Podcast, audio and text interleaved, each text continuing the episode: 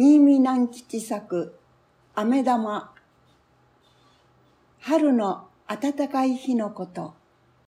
渡し船に二人の小さな子供を連れた女の旅人が乗りました。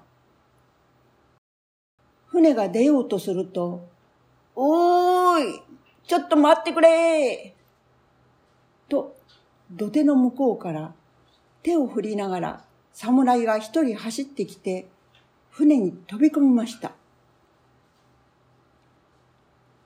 船は出ました。侍は船の真ん中にどっかり座っていました。ぽかぽか暖かいので、そのうちに居眠りを始めました。黒い髭を生やして強そうな侍がこっくりこっくりするので、子供たちはおかしくてふーっと笑いました。お母さんは口に指を当てて、黙っておいで、と言いました。侍が怒っては大変だからです。子供たちは黙りました。しばらくすると、一人の子供が、母ちゃん、飴玉ちょうだいと手を差し出しました。すると、もう一人の子供も、母ちゃん、私にも、と言いました。お母さんは懐から紙の袋を取り出しました。ところが、飴玉はもう一つしかありませんでした。あたしにちょうだい。あたしにちょうだい。二人の子供は両方からせがみました。飴玉は一つしかないので、お母さんは困ってしまいました。いい子たちだから待っておいで。向こうへ着いたら買ってあげるからね。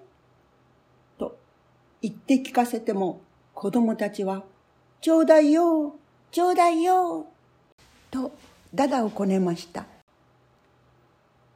居眠りをしていたはずの侍は、パッちり目を開けて、子供たちがせがむのを見ていました。お母さんは驚きました。居眠りを邪魔されたので、このお侍は怒っているのに違いない、と思いました。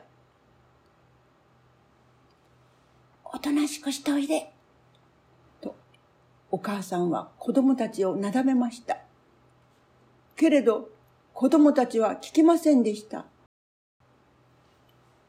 すると、侍がすらりと刀を抜いて、お母さんと子供たちの前にやってきました。お母さんは真っ青になって子供たちをかばいました。居眠りの邪魔をした子供たちを侍が切り殺すと思ったのです。飴玉を出せと侍は言いました。お母さんは恐る恐る飴玉を差し出しました。侍はそれを船のヘリに乗せ、刀でパチンと二つに割りました。そして、それと二人の子供に分けてやりました。